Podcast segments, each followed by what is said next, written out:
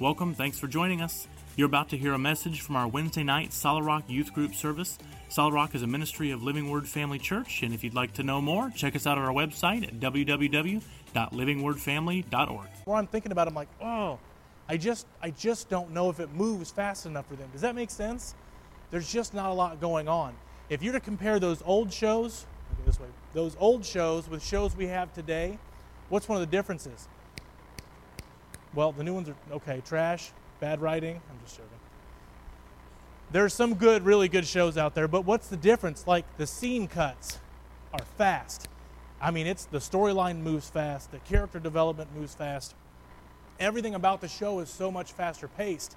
It's there's more there's more uh, uh, production to it. There's more sound effects. There's more background music. There's more. I mean, there's just more of everything. It's just louder. It's faster paced, and that's why you feel yourself maybe getting bored when you watch an older show. There's not as much filling your ears and eyes and grabbing you for your attention every moment. There's not quick scene changes. There's not quick, uh, all that kind of stuff. Multiple camera angles and everything like that. That also stands for video games. I got to thinking the same way. Video games are the same way. Uh, I've got a little clip I want to put I put together for you guys. Is it up? What is this? Pong. Thank you. Kip knows. Kip played it in high school. I'm just joking, probably not high school. This, how many of you after two seconds would be bored out of your mind? This was one of my favorite games on the classic Atari. This is Pitfall, and it has like endless levels, and they're all like that. This was also my favorite because I'm a geometry guy. This is Tetris. Now, this gets just a little bit more exciting, but what do we see when we come up to Tetris now? We've gotten like 10 or 15 years. Now, look, look at this. We get full like 3D realistic gameplay. Second thing is the focus of all the guys who handle the. We've got 3D worlds, actual realistic worlds that you play in. We've got heads up displays. We've got live action. We've got all kinds of crazy cool stuff.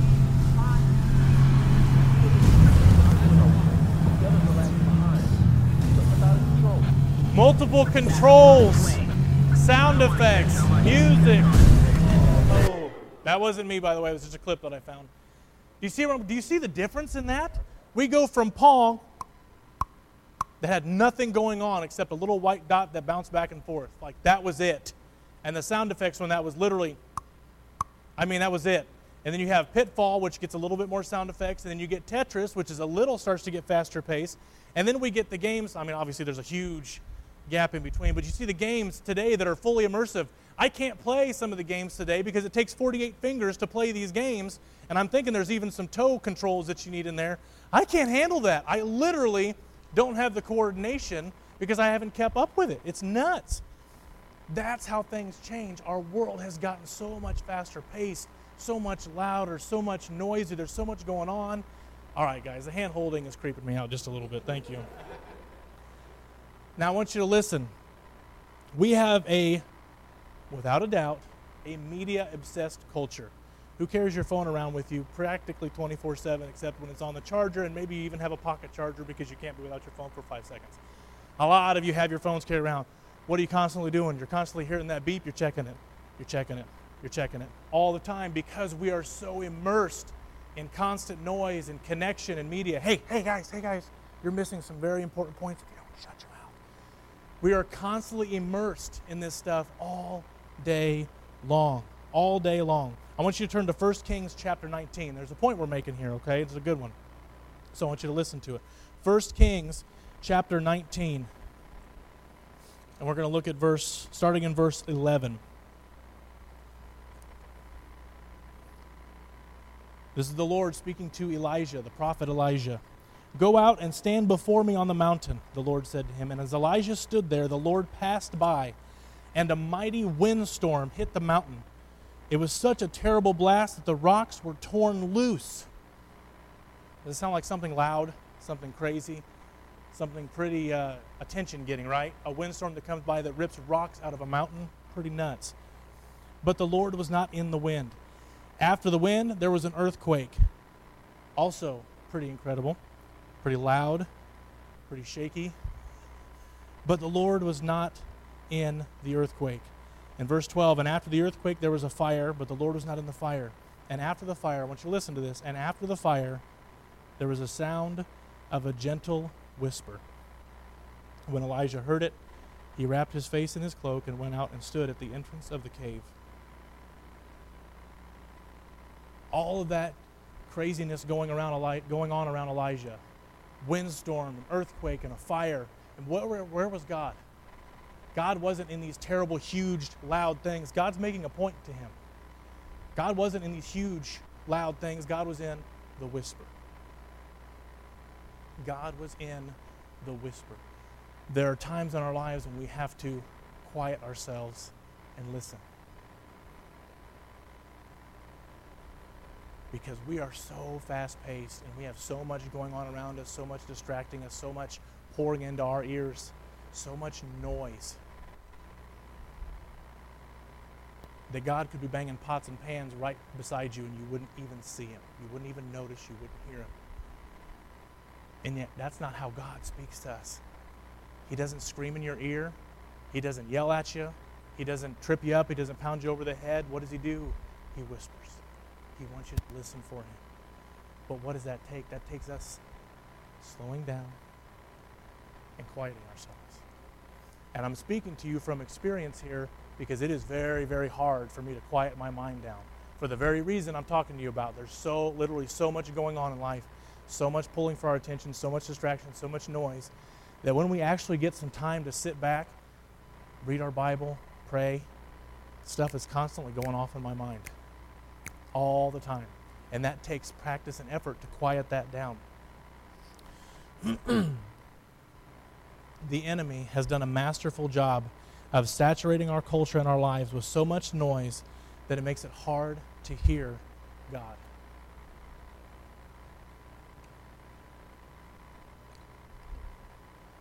the devil's resources are finite.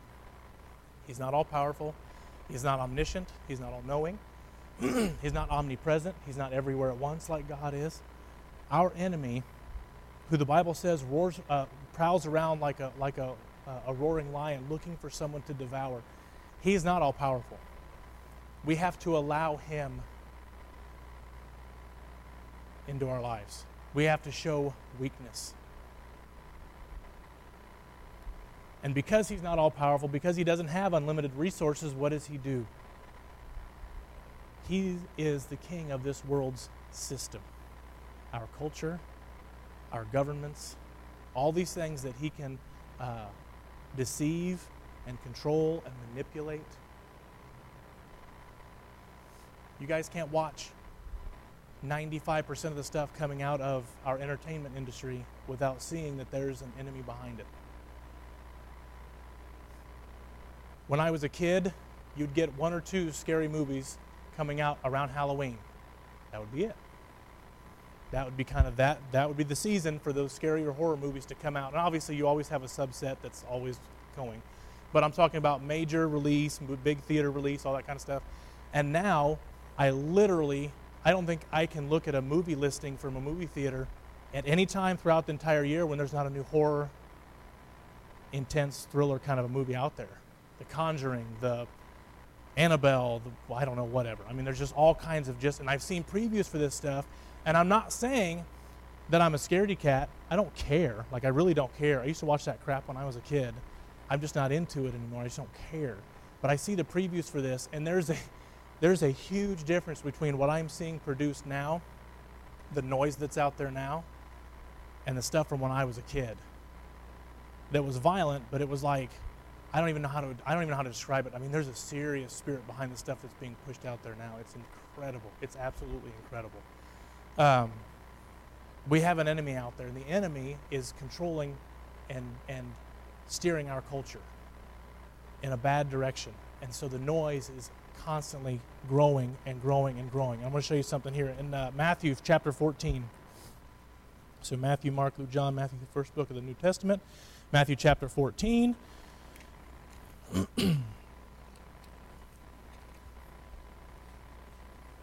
and uh, I'm going to read a little chunk here. So, real quick, Jesus Um, there was just the miracle where Jesus fed the 5,000, right? Lots of people got fed. Lots of he, he did, Jesus did amazing teaching, and he told his disciples, "Okay, that's all done. You guys go on ahead in the boat, and I'll meet you on the other side." Verse 22. Immediately after this, Jesus insisted that his disciples go back into the boat and cross the other side of the lake while they while he sent the people home. After sending them home, he went up to the hills to pray. Night fell while he was there alone. Meanwhile, the disciples were in trouble, far away from land, for a strong wind had risen and they were fighting heavy waves. At about three o'clock in the morning, Jesus came toward them walking on the water. Pretty incredible, right? When the disciples saw him walking on the water, they were terrified. In their fear, they cried out, It's a ghost! They didn't understand what they were seeing, they didn't understand what was happening. Verse 27 But Jesus spoke to them at once. He said, Don't be afraid. Take courage. I am here. Then Peter called him, Lord, if it really is you, I love Peter's boldness. I love it. If it really is you, tell me to come to you walking on the water. In verse 29, Jesus said, Yes, come. So Peter went over the side of the boat and walked on the water toward Jesus. Now that can you imagine that? Not only was Peter bold, but he actually stepped out of the boat. Can you imagine the first time you put your feet on the water and could stand? Man, that would be so cool. He started to walk on the water toward Jesus. But, say but, but when he saw, and I'm to I'm to just insert a word here, when he saw and heard, when he saw and heard the strong wind and the waves, he was terrified and then began to sink. He was literally walking on the water toward Jesus. He was focused on Jesus. But all of a sudden, the noise starts to grab his attention. Look at me. Look at me. Do you see these huge waves? Do you feel this wind? The wind roaring, the waves splashing all around him, and all of a sudden, he takes his eye off of Jesus and he begins to sink. Save me, Lord, he shouted, and Jesus, Jesus immediately reached out, grabbed him. You have so little faith, Jesus said. Why did you doubt me? When they climbed back into the boat, the wind stopped. The disciples worshiped him. You really are the Son of God, they exclaimed. There's so much noise, wind and waves and stuff going on around us all the time. Movies, games, phones, TV, friends, all kinds of craziness going around us, swirling around us all the time. And if we're not careful, we will completely miss that still small voice, that whisper from God. We will completely miss it if we're not careful. I want you guys to do me a favor. We're going to do something real quick. Just a little illustration. And then we're going to break down in our small groups. Colton, you're watching the time. I know I'm going to try not to rob us of too much time in our small groups because we have some really good questions to talk about tonight. Everybody, I want you to do me a favor. I want you to close your eyes. I want you to close your eyes. And I want you to imagine that you're seeking God for something, an answer to a question, to a problem, to an issue in your life, and you just want to hear from God. It's like, God, I need your help in this situation, this issue. Can you please just talk to me? Can you give me some wisdom? Can you, can you give me a word? to help me through this. And as you're spending time, and as you're praying, as you're seeking God, He's getting ready to whisper. You've been spending time, keep your eyes closed. You've been spending time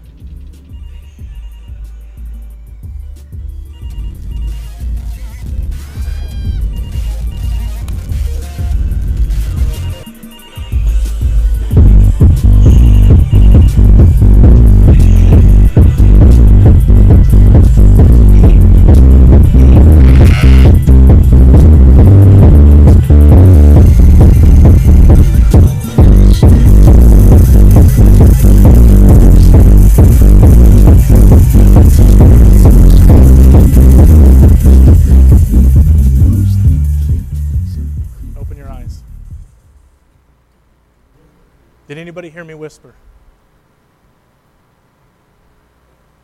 Didn't, did you? Did anybody hear me whisper? I just gave you the answer to the problem that you have. I just gave you encouragement that will save you heartbreak. I just gave you something that you desperately need in your life, and you couldn't hear it because of all the noise. Now, there's noise in our life that we can't avoid, and there's noise in our life that we need to put aside. There's some things we need to tune out, and there's some things we just can't tune out. God wants to tell you something. And He's not going to scream in your ear. He's not going to come at you in some loud, booming voice or some crazy wind or some huge vision, okay? Not that that's impossible, but the vast majority of the time, that's not how we see God move in our lives, and that's not how we see Him answer questions. He's going to come at us in that still small voice, that voice that He puts on the inside of us, that voice that He whispers to us and says, I'm with you. I will get you through this. I will strengthen you. I will help you. I will never leave you nor forsake you.